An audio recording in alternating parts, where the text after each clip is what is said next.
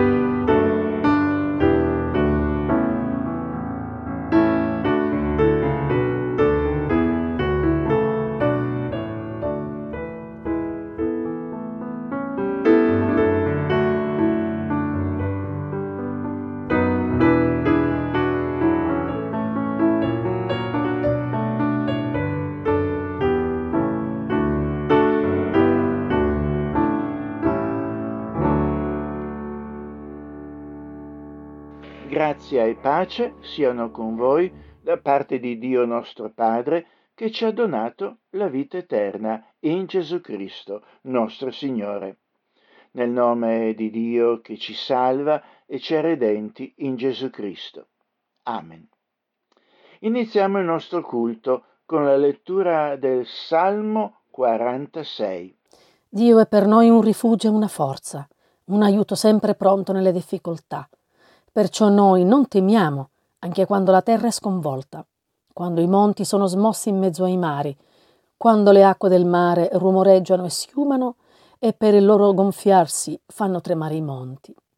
C'è un fiume i cui rivi rallegrano la città di Dio, il luogo santo della dimora dell'Altissimo. Dio è in mezzo a lei. Essa non sarà smossa. Dio la soccorrerà allo schiarire del mattino le nazioni rumoreggeranno e i regni si commuovono, egli fa udire la sua voce e la terra si strugge. L'Eterno degli eserciti è con noi, il Dio di Giacobbe è il nostro rifugio. Venite, guardate le opere dell'Eterno, il quale compie sulla terra cose stupende. Egli fa cessare le guerre fino all'estremità della terra, rompe gli archi e spezza le lance, arde i carri nel fuoco. Fermatevi, egli dice, e riconoscete che io sono Dio. Io sarò esaltato fra le nazioni, sarò glorificato sulla terra. L'Eterno degli eserciti è con noi. Il Dio di Giacobbe è il nostro alto rifugio. Preghiamo. Onnipotente Dio, ispira il nostro culto affinché glorificando il tuo nome proclamando la tua sovranità come Re dei Re e Signore dei Signori, siamo fatti partecipi della tua forza e della tua gioia. Dio onnipotente ed eterno, la cui volontà è di restaurare ogni cosa nel tuo beniamato Figlio, il Re dei Re e il Signore dei Signori. Concedi misericordiosamente che i popoli della terra, divisi e ridotti in servitù del peccato, siano liberati e ricondotti insieme sotto il suo governo di grazia, che vive e regna con te e con lo Spirito Santo, un solo Dio, ora e per sempre. Amen. Dio è per noi una fortezza, presente aiuto nella sprezza.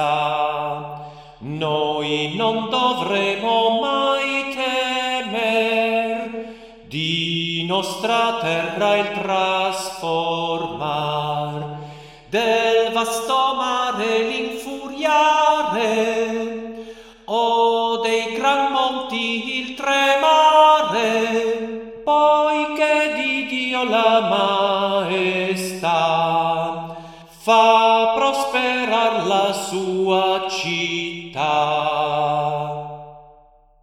Genti e nazion face al rumore, e le ha gettate nel terrore, archi e lance spezzerà,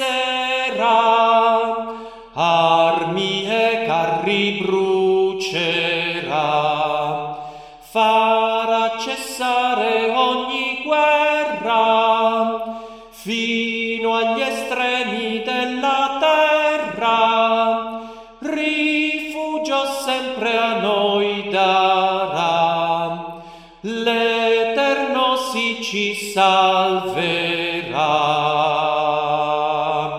Ascoltiamo ora alcune dichiarazioni della parola di Dio che ci dispongono umilmente dinanzi al Signore. Facciamolo sinceramente. Ecco quanto ci dice il Salmo 51 a questo riguardo, ed è una famosa confessione del re Davide. Pietà di me, o oh Dio, nel tuo grande amore. Nella tua misericordia cancella il mio errore. Lavami da ogni mia colpa, purificami dal mio peccato. Sono colpevole e lo riconosco. Il mio peccato è sempre davanti a me. Contro te e te solo ho peccato. Ho agito contro la tua volontà. Quando condanni, tu sei giusto.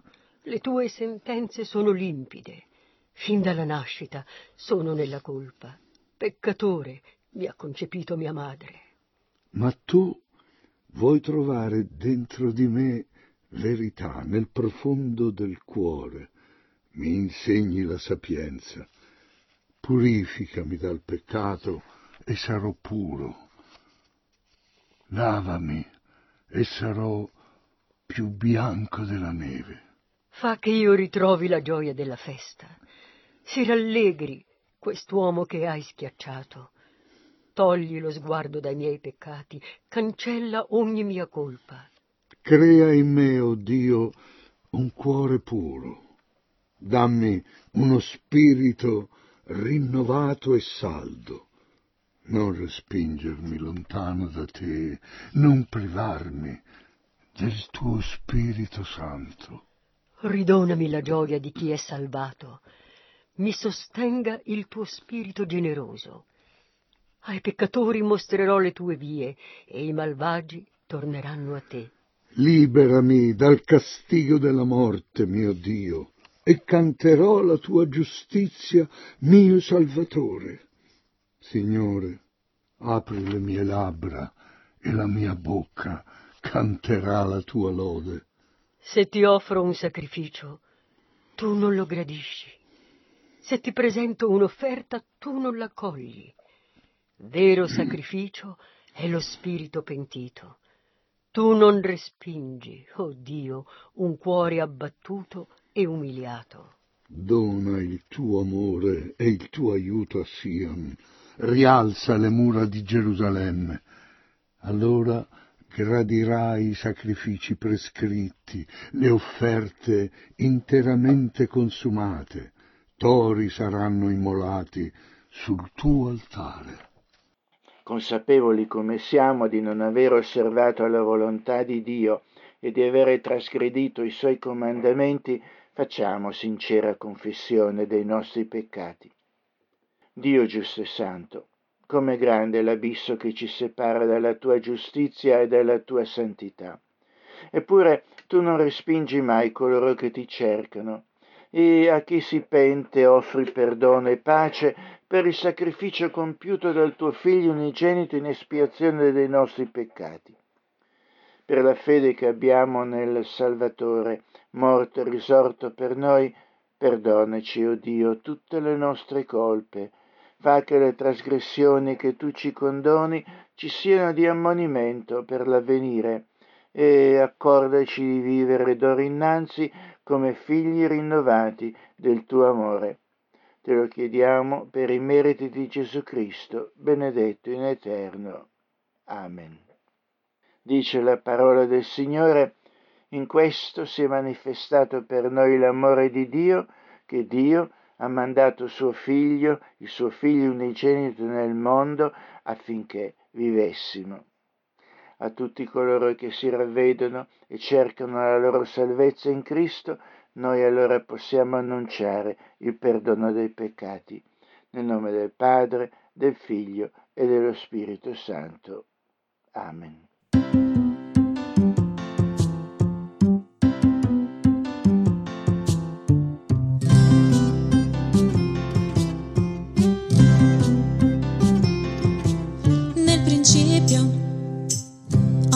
Cosa buona Dio creò. L'uomo a sua immagine poi lui formò. E gli disse tutto questo è tuo, solo un frutto tu non puoi mangiare.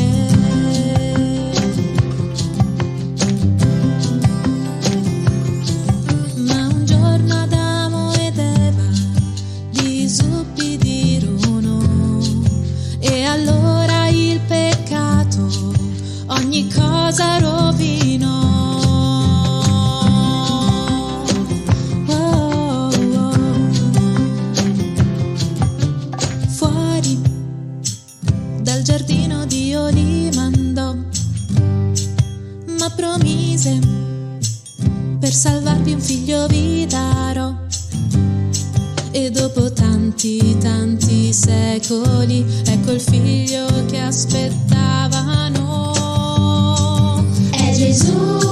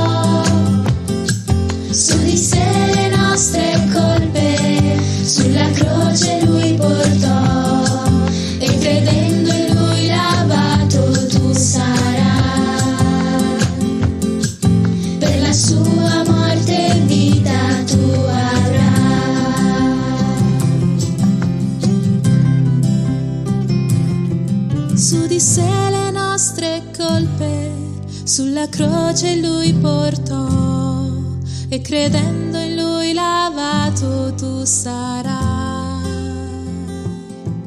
Per la sua morte vita tu avrai.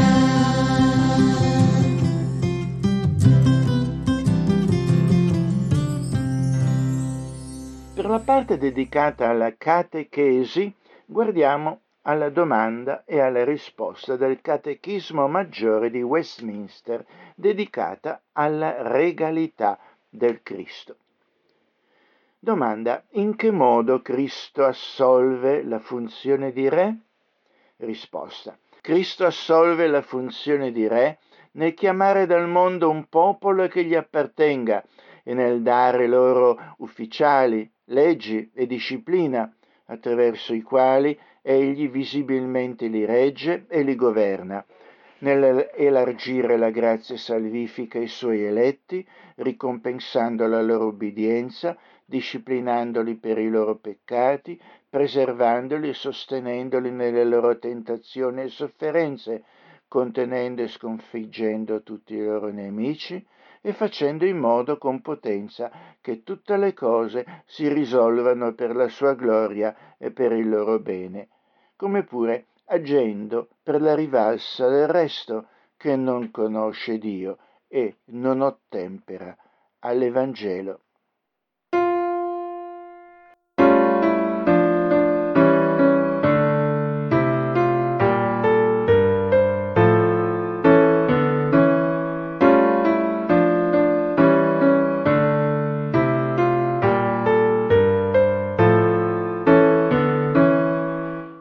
Introduzione alle letture bibliche di oggi. Le guerre sono espressione dei potentati di questo mondo in concorrenza tra di loro che vogliono imporre la propria egemonia. Vorrebbero sostituirsi così a Dio, sovrano dell'universo. Andranno però tutti a sbattere, come si dice, come è sempre successo con le parole del Salmo 46 che abbiamo letto all'inizio del culto. La seconda lettura biblica è la denuncia che il profeta Geremia fa dei capi di Israele del suo tempo, che invece che servire la causa di Dio del suo popolo, lo sfruttavano e lo opprimevano. Egli preannuncia nel contempo il sorgere di colui che regnerà da re e prospererà, eserciterà il diritto e la giustizia nel paese, vale a dire il Signore e Salvatore Gesù Cristo. Egli è annunciato come Re nell'universo, dell'universo creato, dalla terza lettura tratta dalla lettera dell'Apostolo Paolo ai Filippesi. Nella quarta e ultima lettura, tratta dal Vangelo secondo Luca, vediamo il racconto della crocifissione e morte di Gesù. A titolo di sfida e di scherno avevano posto sulla croce l'iscrizione Re dei Giudei, ma avevano detto la verità. Gesù sarebbe stato il re, acclamato e seguito dal suo popolo, sparso per ogni tempo e paese, formato non solo da ebrei, ma da gente di ogni nazione.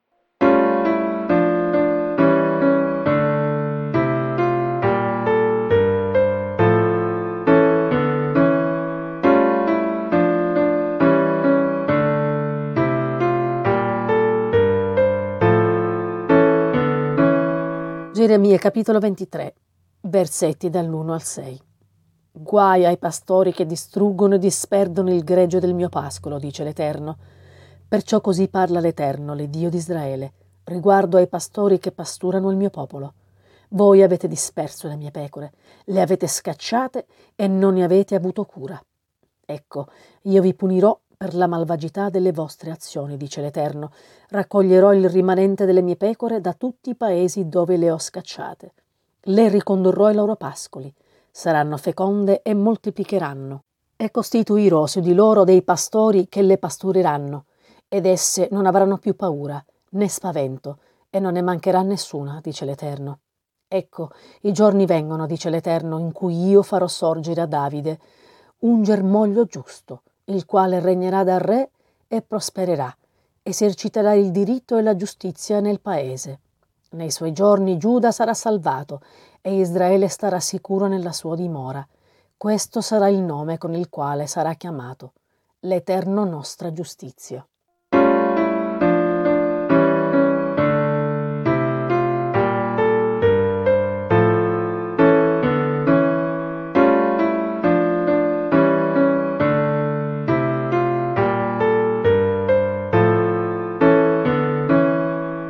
Luca capitolo 23, versetti dal 33 al 43. Quando furono giunti al luogo detto il teschio, vi crocifissero lui e i malfattori, uno a destra e l'altro a sinistra. Gesù diceva, Padre, perdona loro perché non sanno quello che fanno. Poi, fatte delle parti delle sue vesti, trassero a sorte. Il popolo stava a guardare e anche i magistrati si beffavano di lui dicendo ha salvato altri, salvi se stesso, sei il Cristo l'eletto di Dio. Eppure i soldati lo schernivano, accostandosi, presentandogli dell'aceto e dicendo se tu sei il re dei giudei, salva te stesso. Vi era anche questa iscrizione sopra il suo capo. Questo è il re dei giudei.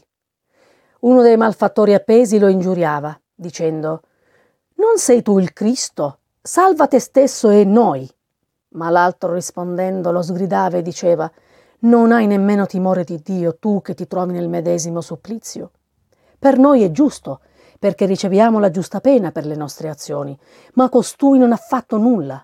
E diceva Gesù, ricordati di me quando verrai nel tuo regno. E Gesù gli disse, io ti dico in verità che oggi tu sarai con me in paradiso.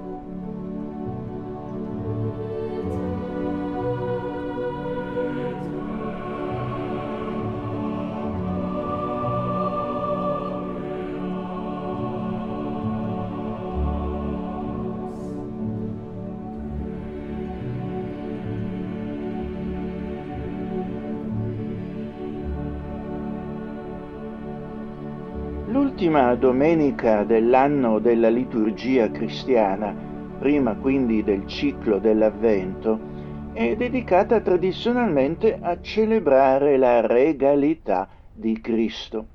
Si tratta di una celebrazione condivisa da gran parte delle confessioni cristiane, La celebrano infatti i cattolici romani, gli anglicani, i presbiteriani e alcuni luterani, metodisti e ortodossi.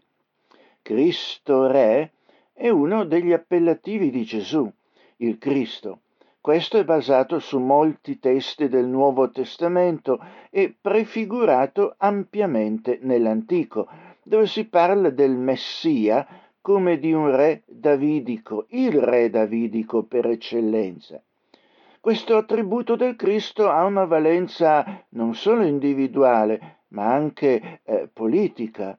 Esso estende la signoria di Cristo, come pure vedremo oggi, non solo sulla vita del singolo credente, ma sulla società e persino sull'intero universo. Celebrare la regalità cioè l'autorità suprema di Cristo, rimane particolarmente rilevante oggi.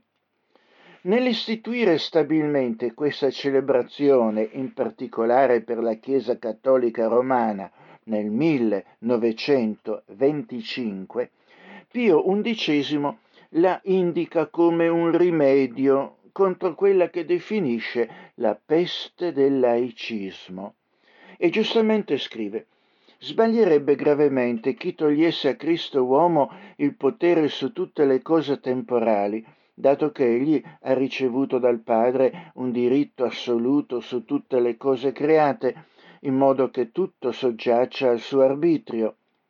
Allontanato infatti Gesù Cristo dalle leggi della società, l'autorità appare senz'altro come derivata non da Dio ma dagli uomini, in maniera che anche il fondamento della medesima vacilla.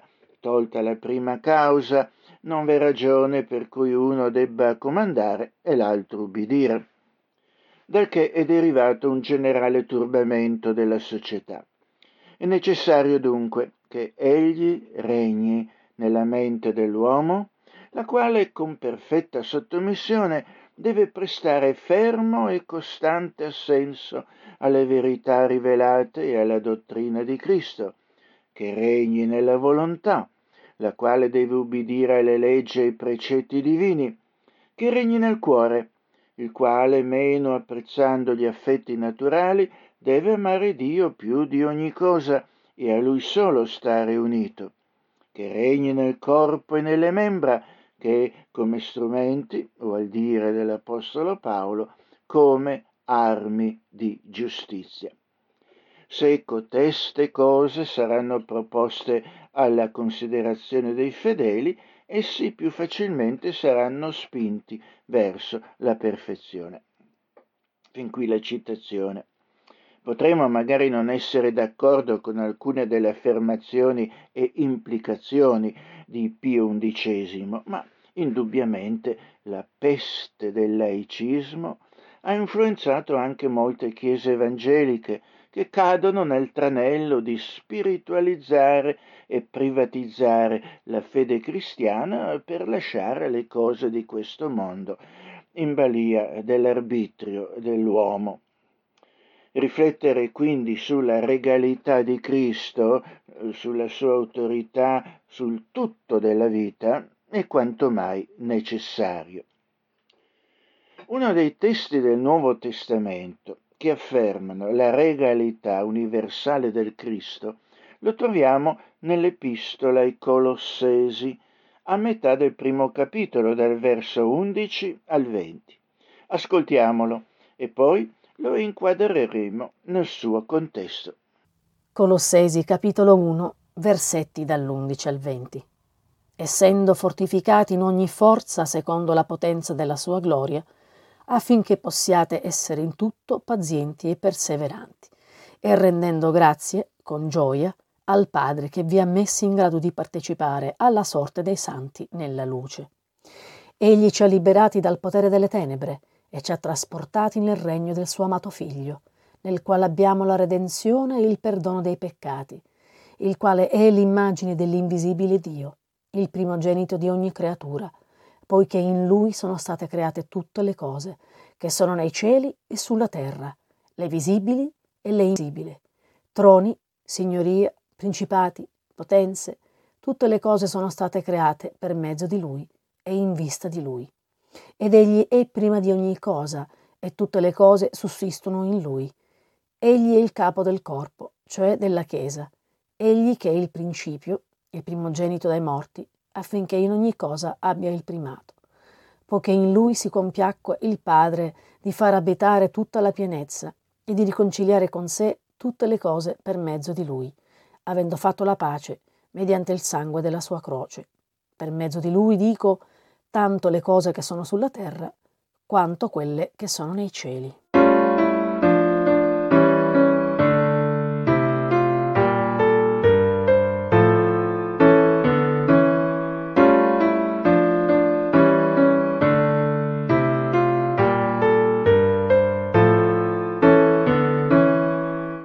Capitolo della lettera ai Colossesi l'Apostolo Paolo esprime la sua gioiosa riconoscenza a Dio per le persone che ora fanno parte della comunità cristiana della città di Colosse, perché dopo aver accolto il messaggio del Vangelo, esse sono state messe in grado di partecipare alla sorte dei santi nella luce. È importante infatti per ogni cristiano essere consapevole di che cosa voglia dire aver ricevuto il privilegio di partecipare ai beni preparati per il suo popolo, in quello che la scrittura chiama il regno della luce. Infatti, come dice l'Apostolo al versetto 13, egli ci ha liberati dal potere delle tenebre e ci ha trasportati nel regno del suo amato figlio. Ecco, questo regno eh, non è una località, ma per così dire un'atmosfera, una condizione esistenziale pura e luminosa dal punto di vista morale e spirituale. Una condizione che ha implicazioni sul tutto della vita e della società in cui viviamo. Questa atmosfera è ben diversa dalle tenebre, dalla sporcizia, dalla corruzione, dalla morte che caratterizza la vita di chi è dominato dalle forze spirituali della malvagità. I cristiani di Colosse ben conoscevano infatti le tenebre che contraddistinguono il paganesimo del mondo greco-romano e che oggi sembra ritornare. Da esso erano stati liberati. Vivere però in quel mondo, il mondo dominato dai Cesari e sostanzialmente dal principe di questo mondo, come cittadini di un regno diverso, soggetti a un diverso ordinamento dove Cristo è Re, causa indubbiamente attriti, tensioni, contraddizioni, l'esserne emarginati e respinti e talora persino perseguitati. Ecco così che l'Apostolo prega e auspica che i cristiani della città di Colosse, e noi con loro, siano fortificati, cioè resi sempre più forti in quello che potremmo chiamare il loro sistema immunitario spirituale. Come scritto, essendo fortificati in ogni forza, secondo la potenza della sua gloria, affinché possiate essere in tutto pazienti e perseveranti. Un forte sistema immunitario, infatti, protegge il nostro corpo dall'attacco di malefici virus e malattie. Esso deve essere protetto protetto e rafforzato e ci sono molti ed efficaci metodi naturali per farlo. Che dire però del nostro sistema immunitario spirituale? Esso non solo ci protegge contro i virus delle false dottrine, quelli delle false filosofie e false religioni, ma dalle pretese dei dominatori di questo mondo, che ambiscono a sostituirsi al legittimo governo di Dio e della sua legge sulle nostre vite. Qual è il risultato di un forte sistema immunitario spirituale? È quello che ci permette, dice il nostro testo, di essere pazienti e perseveranti nel vivere in questo mondo corrotto e decaduto, sempre vivendo in maniera degna del Signore e nel portare frutto abbondante in ogni opera buona e infine nel crescere in una sempre maggiore e profonda conoscenza di Dio. Questo implica il crescere in ogni sapienza e intelligenza spirituale, vale a dire acquisire sempre di più la saggezza e l'intelligenza delle cose che vengono dallo Spirito Santo lo stesso che rigenera e che accompagna sulla via della santificazione. L'Apostolo infatti dirà più avanti, vi siete spogliati dell'uomo vecchio con i suoi atti e vi siete rivestiti del nuovo che si va rinnovando in conoscenza a immagine di colui che l'ha creato.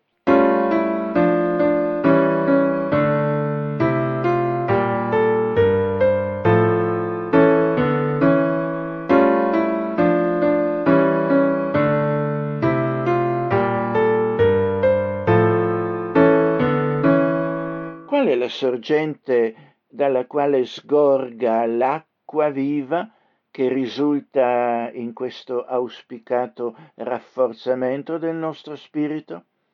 L'Apostolo lo chiama potenza della sua gloria, la potenza della sua gloria, cioè l'efficacia della sua gloriosa potenza, la gloria del Signore Gesù Cristo. Il regno della luce nel quale i cristiani di Colosse e noi con loro sono stati ammessi come cittadini, è il regno di Cristo, la condizione essenziale dove il Signore Salvatore Gesù Cristo è Re, l'autorità che determina la vita dei suoi sudditi. Egli è il Re di gloria, come si esprime il Salmo 24. O porte, alzate i vostri frontoni, e voi porte eterne alzatevi, e il Re di gloria entrerà. Chi è questo Re di gloria? È l'Eterno, forte e potente, l'Eterno potente in battaglia. La prima cosa che l'Apostolo fa nel descrivere la gloria di Cristo è affermare a scanso di equivoci quale sia quella che potremmo definire la base legale del nostro diritto ad essere considerati suoi soggetti e quindi beneficiari dei privilegi che questa cittadinanza comporta, dove è scritto nel quale abbiamo la redenzione e il perdono dei peccati. Non tutte le creature umane nella loro condizione di condanna a causa dei loro peccati e di alienazione da Dio Possono infatti godere dei privilegi della cittadinanza nel suo regno. Possono ambire a essi solo coloro che da lui hanno ricevuto la grazia di essere stati acquistati o comprati. Questo è il significato mm, qui di redenzione. Lo evidenzia l'Apostolo Pietro quando scrive, Voi siete una generazione eletta, un sacerdozio regale, una gente santa, un popolo che Dio si è acquistato affinché proclamiate le virtù di colui che vi ha chiamati dalle tenebre alla sua meravigliosa luce. In un'altra lettera l'Apostolo Paolo scrive, In lui voi pure, dopo aver udito la parola della verità, l'Evangelo della vostra salvezza, avendo creduto in lui, avete ricevuto il sigillo dello Spirito Santo che era stato promesso, il che è pegno della nostra eredità fino alla piena redenzione di quelli che Dio si è acquistati a lode della sua gloria. Questo in Efesini 1, 13. La morte sacrificale di Cristo in croce è il prezzo del nostro riscatto, quello che ha permesso il perdono dei nostri peccati e la nostra riconciliazione con Dio. Da questo possiamo ricevere i benefici della nostra comunione con Lui nel tempo e nell'eternità. Mentre i re di questo mondo mandano il loro popolo a morire per loro, il Re Gesù Cristo, infatti, è morto per il suo popolo. 2. La gloria di Cristo Re consiste poi nel fatto che egli è l'immagine dell'invisibile Dio, il primogenito di ogni creatura. Immagine nell'originale greco è icona. A noi non è dato né consentito di farci immagini artistiche di Dio e di Cristo. Ogni tentativo di farlo è un abuso perché non, non ci è stato tramandato alcun dipinto di, eh, di Cristo che sia autentico. Ogni tentativo di farlo è un abuso, perché eh, è frutto della fantasia umana, frutto del, del, degli, di artisti che si immaginano come avrebbe potuto essere il Signore Gesù Cristo, ma il risultato delle loro opere artistiche però e diventa soltanto promotore di idolatria. L'immagine dell'invisibile Dio è di carattere morale e spirituale, quella che traspare dalla sua parola, dagli scritti canonici della Bibbia. L'idea è qui che la natura e l'essere di Dio sono perfettamente rivelati in Cristo Gesù e le sacre scritture lette e spiegate sono del tutto sufficienti per trasformarci a nostra volta nella stessa immagine di Lui. Come è scritto, noi tutti contemplando a viso scoperto, come in uno specchio, la gloria del Signore, siamo trasformati nella stessa immagine di Lui, di gloria in gloria, secondo il Signore, che è lo Spirito.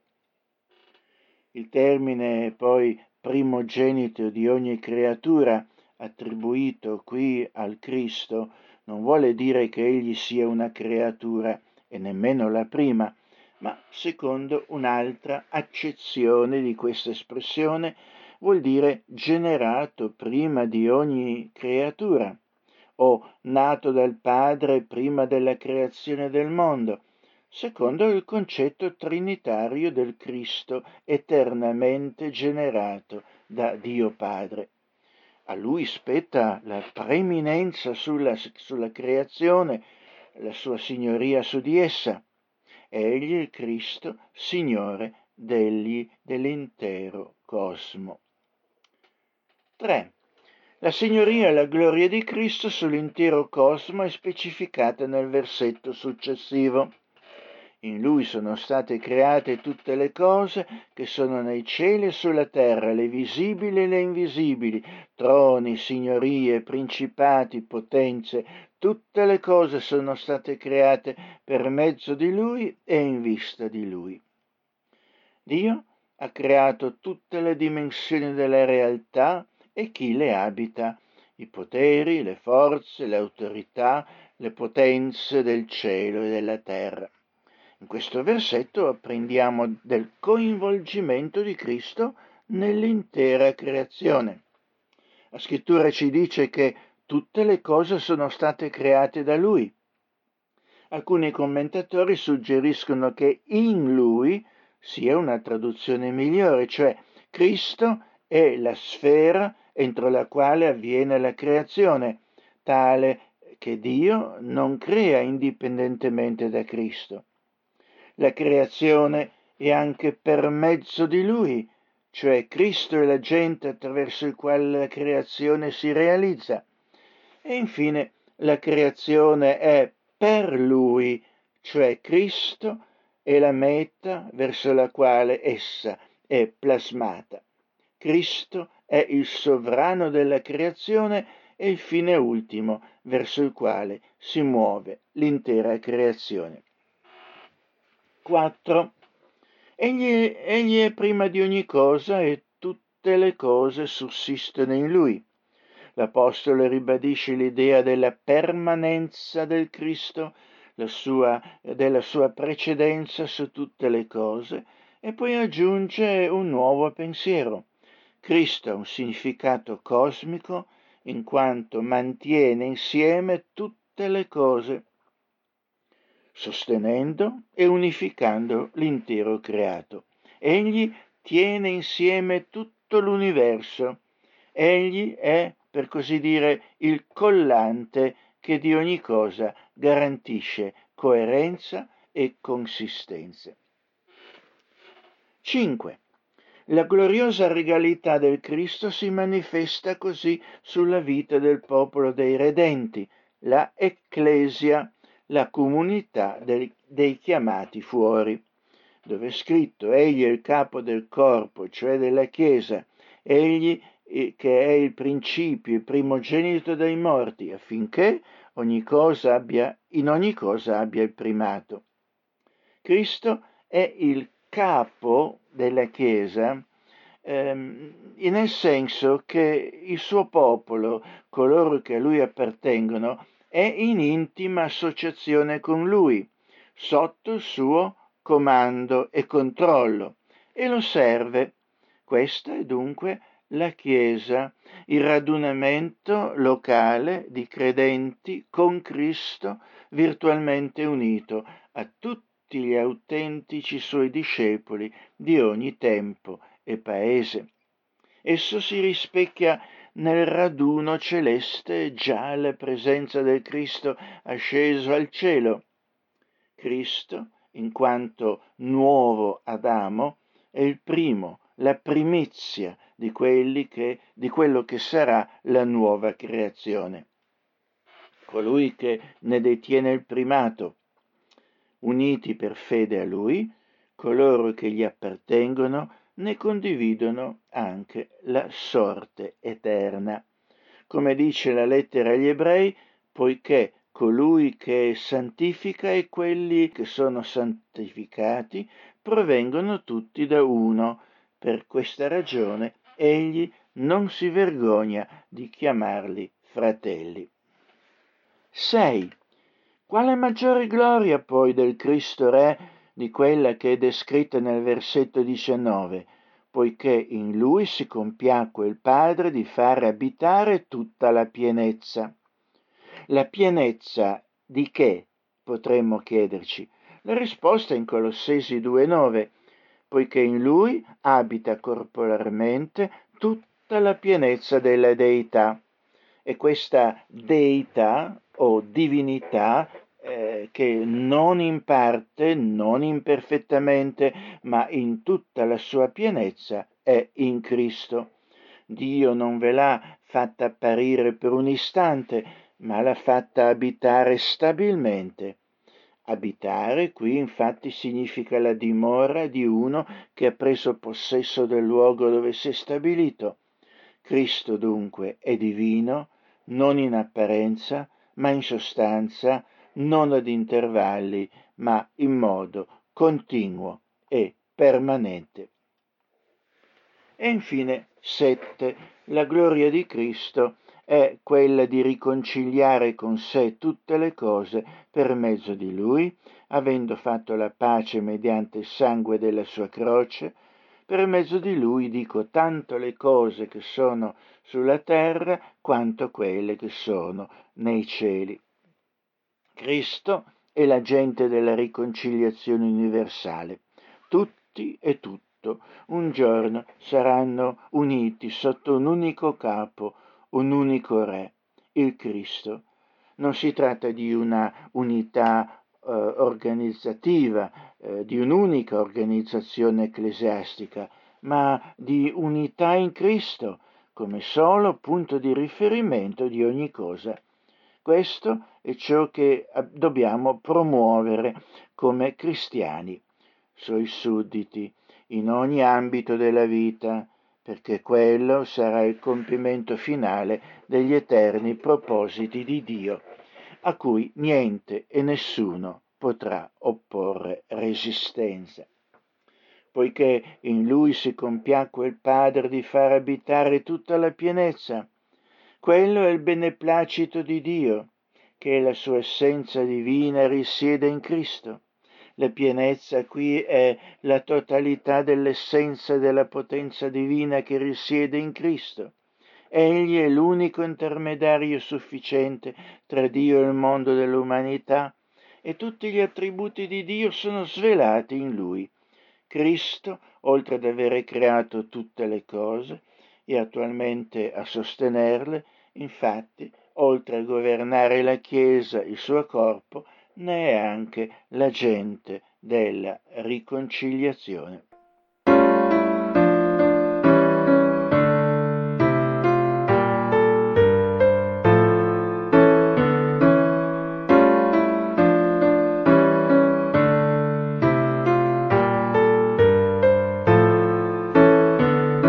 Oggi abbiamo potuto soltanto fare una sintesi delle implicazioni della regalità di Cristo.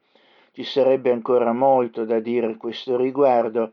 Tutto questo però è sufficiente per celebrarla e per opporsi in effetti alla peste del laicismo, che altro non è che un'espressione della pretesa dell'essere umano ad essere autonomo, il voler essere il solo re e la sola legge di se stesso. Si tratta però di una ambizione fallimentare e distruttiva. Opportune sono quindi le parole che già avevamo citato all'inizio. È necessario dunque che Egli, Cristo, regni nella mente dell'uomo, la quale con perfetta sottomissione deve prestare fermo e costante assenso alla verità e alla dottrina di Cristo, che regni nella volontà, la quale deve ubbidire alle leggi e ai precetti divini, che regni nel suo cuore, il quale, unito, eh, il quale, meno apprezzando gli affetti naturali, deve amare Dio più di ogni cosa e a Lui solo stare unito, che regni il corpo e nelle membra, che come strumenti, al dire dell'Apostolo Paolo, sono come armi di giustizia. Di questo, di tutto questo, siamone le primizie. Benedetto sei, Signore, Re di pace e di vittoria. Sei venuto in mezzo a noi, mite ed umile di cuore. Oh Maestro, ci hai insegnato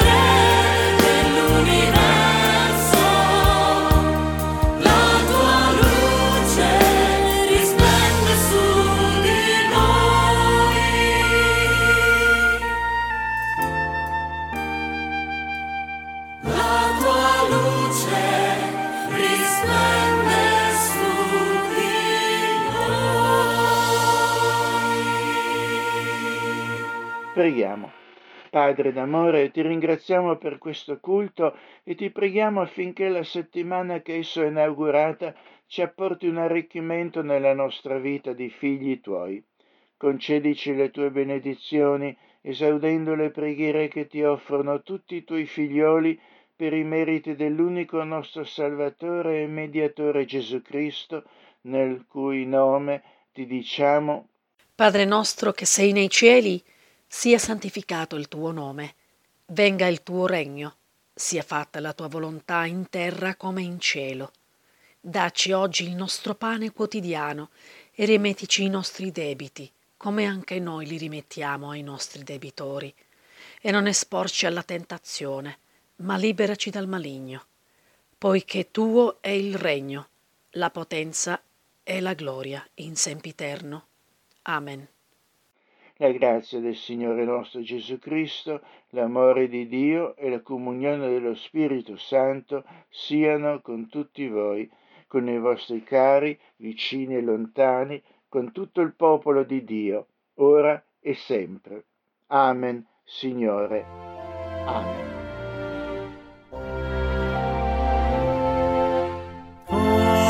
Amen, Signore.